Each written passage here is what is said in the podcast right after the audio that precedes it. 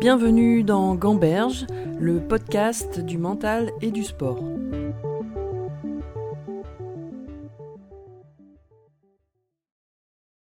Imaginez-vous nager pendant 6 longueurs d'une piscine olympique et ne pas respirer. C'est pourtant la performance qu'est capable de réaliser mon invité d'aujourd'hui. Il pratique l'apnée dynamique, c'est-à-dire de manière horizontale, avec ou sans palme. Attiré par ce sport dès l'enfance, il ne commence l'apnée qu'après ses études, à 26 ans, et son potentiel est rapidement repéré par son entraîneur. En seulement 2 années de pratique, il devient champion du monde.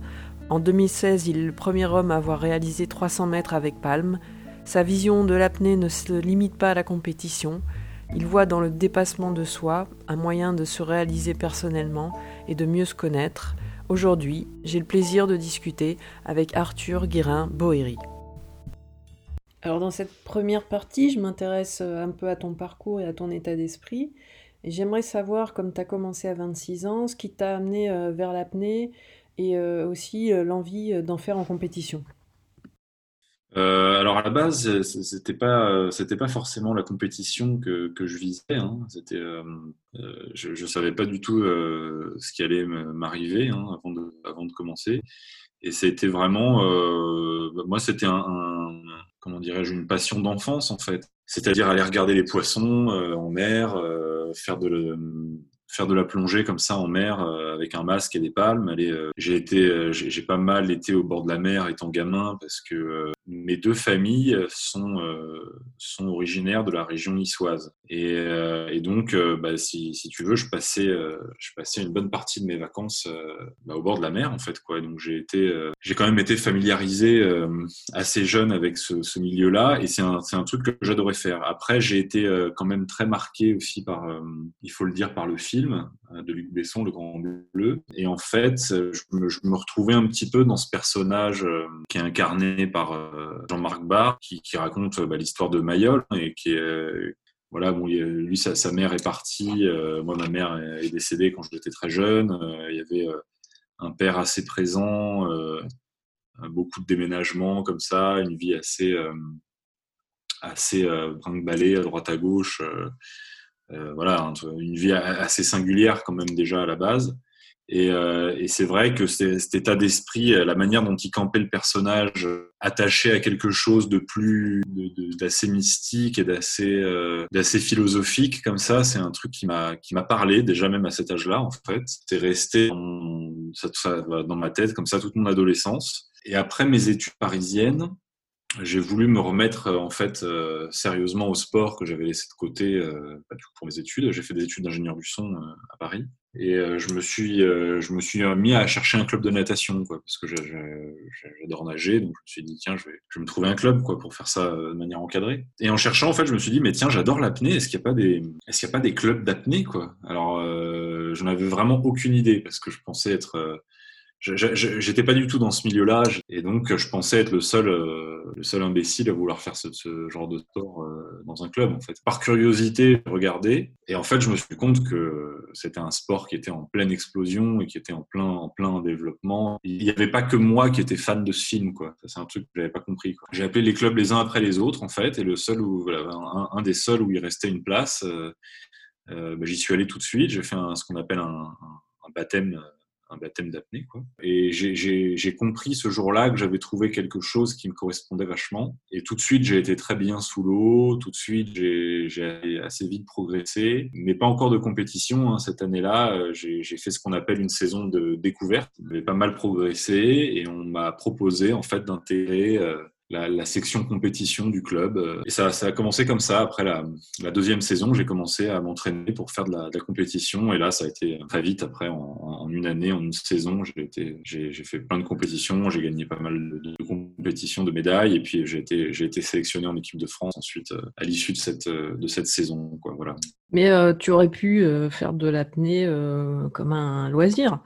Qu'est-ce qui motive finalement le fait d'en faire quand même en compétition avec l'idée de performance ? C'est-à-dire qu'au début, c'était ça, effectivement. C'était vraiment l'apnée bien-être, l'apnée relax, parce que c'est vrai qu'il y a un monde vraiment entre l'apnée loisir et l'apnée compétition, hein, c'est deux choses différentes. Et c'est vrai qu'au début, je voyais ce sport plutôt comme une activité bien-être presque. Et en fait, assez vite, je me suis mis à progresser. C'est un truc assez grisant, hein. Le désir de dépassement, il est quasiment intrinsèque en fait à la pratique d'un sport. Et quand en plus je voyais que je progressais, et quand en plus je voyais qu'on me poussait à progresser et que ça fonctionnait et que ça marchait, bah si tu veux en fait vite basculer dans la recherche de la performance. Et après ça devient beaucoup plus difficile, hein, quand on s'entraîne en compétition en apnée.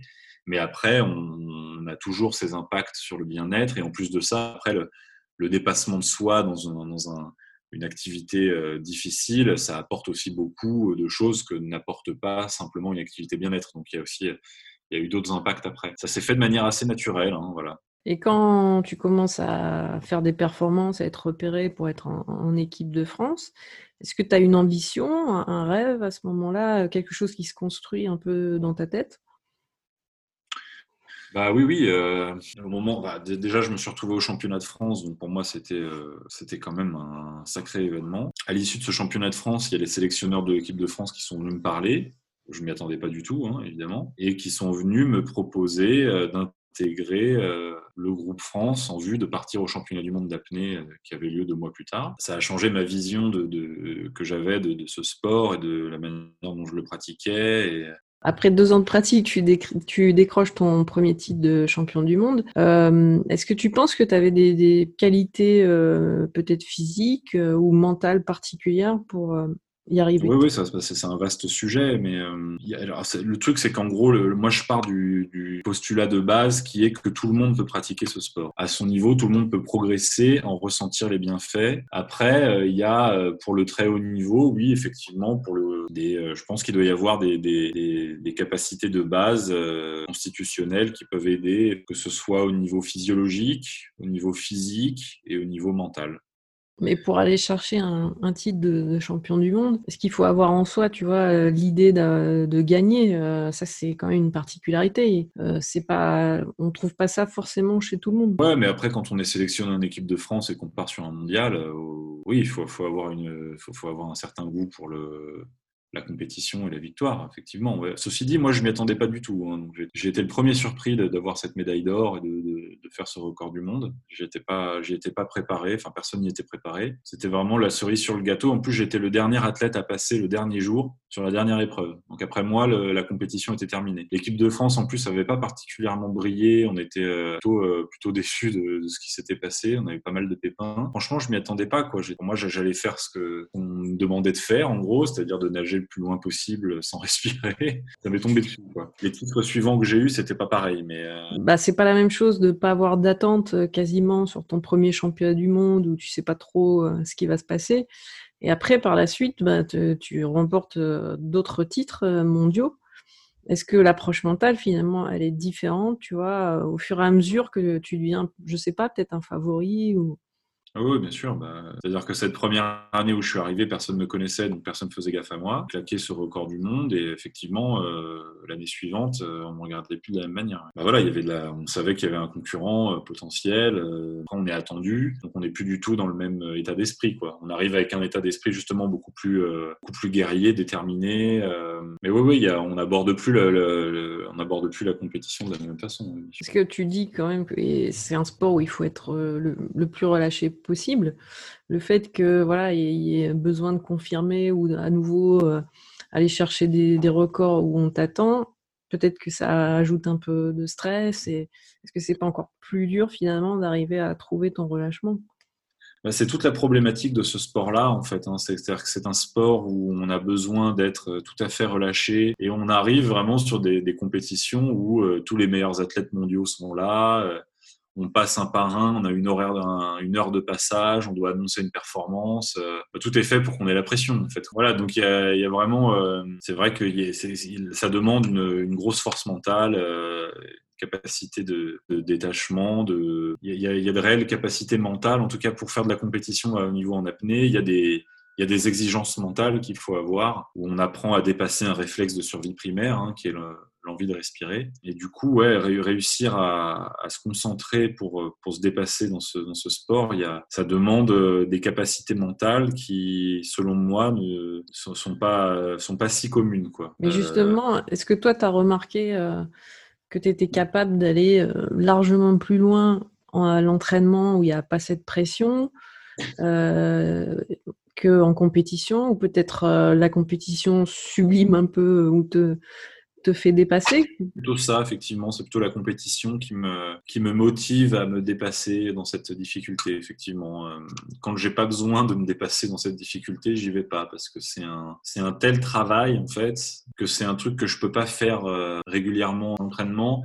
Coach que j'ai depuis 2012, Guillaume Lescure, a une méthode d'entraînement qui est très spécifique et qui est très préservatrice. On ne fait jamais de grosses performances à l'entraînement.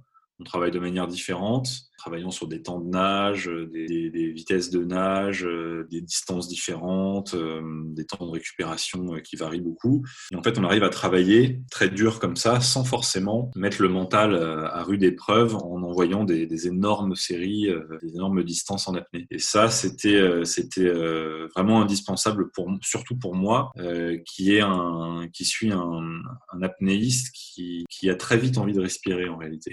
Donc, c'est vrai que je me réservais ces efforts qui, pour moi, étaient surhumains uniquement pour les compétitions. Et je savais que c'était le moment où je me préparais mentalement, et je savais que c'était à ce moment-là que ça allait être extrêmement difficile, et que de toute façon, il fallait absolument que je laisse vraiment mon cerveau de côté pour réussir à accomplir ce défi, cette performance. Et que l'espace de cette plongée, ça allait être très difficile. Et je visualisais, je me faisais plein d'exercices de visualisation comme ça avant chaque compétition pour préparer en fait mon cerveau à cette épreuve. Et le fait que j'ai pas trop régulièrement été dans cette configuration à l'entraînement me permettait le jour J en fait de réussir à performer.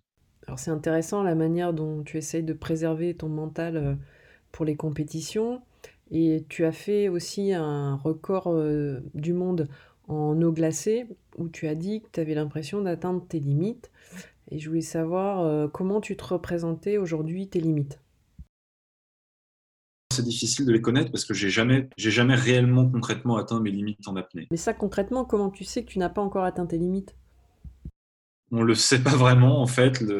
La limite en apnée, c'est quelque chose qu'il vaut mieux éviter de manière générale. C'est en fait la perte de connaissance. Donc, l'idée est d'essayer en fait en compétition de se rapprocher le plus près de la limite possible, mais de sortir conscient. En revanche, ce qui est dangereux, c'est si on est seul. Là, ça peut être très très grave effectivement, parce qu'on va se remettre à respirer même inconsciemment dans notre inconscience. Ou malheureusement, on se noie. Donc règle numéro 1 de ce sport, ne jamais pratiquer seul. Donc à partir du moment où cette règle est respectée, c'est un sport qui est tout à fait sûr. Par rapport aux limites, voilà, c'est en tout cas en compétition, ça arrive assez régulièrement, effectivement, qu'il y ait des athlètes qui atteignent leurs limites et qui, du coup, perdent connaissance. À ce moment-là, dans cet état de forme-là, c'était de la limite. Ça ne veut pas dire que c'est une limite qui ne peut pas se repousser. Moi, ça ne m'est jamais arrivé. Oui, mais au fur et à mesure où tu progresses, où tu vas de plus en plus loin, à chaque fois, tu es confronté à une nouvelle limite, tu vois, que tu dépasses. Hein, mais c'était ça qui m'intéressait, de savoir le processus qui fait qu'à un moment donné, je ne sais pas, tu fais 100 mètres, tu fais 125 mètres, à chaque fois,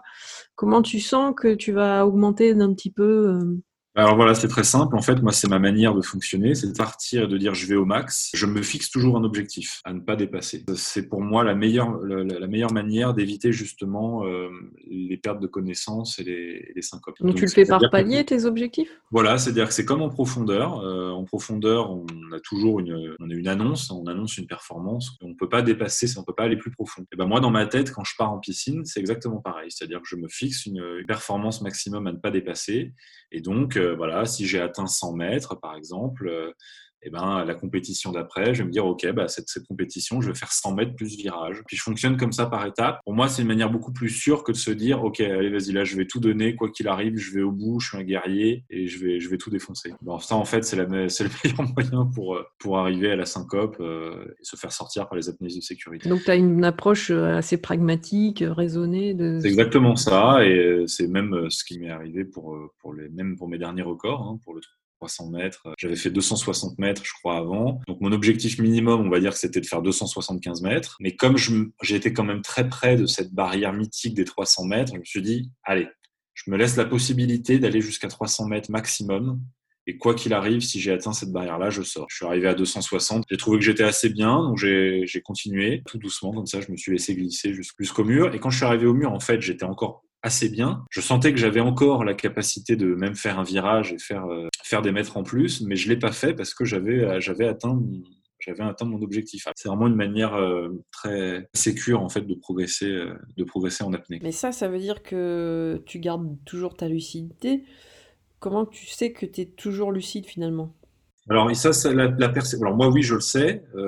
Après, la perception comme ça de l'hypoxie très marquée, ça dépend des individus. Il y a des personnes qui le voient pas du tout venir. Hein. Donc, il faut être très très à l'écoute de ses sensations, très très à l'écoute de son corps, très fin dans l'analyse de ce qui est en train de se passer pour essayer justement de percevoir cette limite arrivée. Et c'est vrai que c'est pas forcément toujours très facile. On rentre dans un travail assez compliqué de dépassement de l'envie de respirer, de dépassement de soi, machin, etc. Ou d'un moment, en fait, l'envie de respirer atteint un paroxysme et elle n'augmente plus, en fait, cette envie de respirer. Donc, les capteurs sont stressés au maximum. Hein. Mais par contre, ça devient difficile de percevoir le moment où on atteint la limite. Et ça, c'est vrai que c'est parfois des petites sensations très, très discrètes.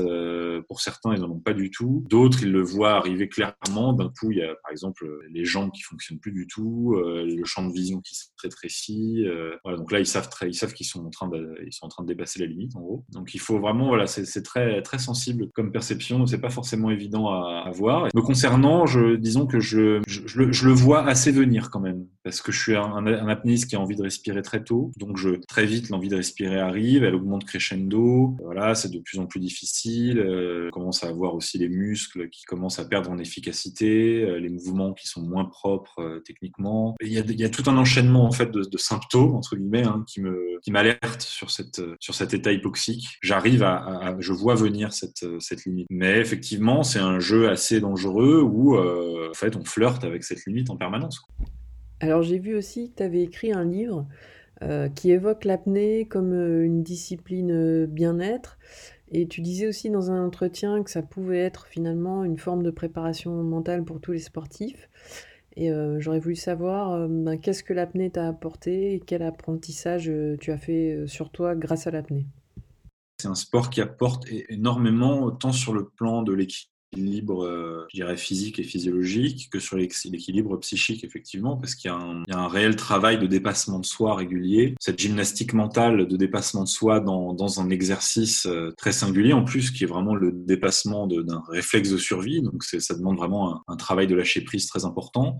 Quand on pratique cette gymnastique mentale régulièrement, en fait, on se rend compte que ça apporte en fait énormément en termes de confiance, de prise de conscience de soi, des autres, du monde qui nous entoure, de prise de confiance en soi aussi, hein, d'une meilleure gestion des défis du quotidien, du stress, des angoisses, voilà, ça permet de prendre du recul, quoi. Moi, je vois concrètement sur moi, c'est quelque chose qui m'a vraiment transformé et qui m'a beaucoup apporté. Ouais, c'est un travail assez méditatif et c'est un travail, voilà, de dépassement de soi en fait, qui est très bénéfique. Voilà, je dirais. Retrouvez-moi pour la deuxième partie de cet entretien dans le prochain épisode.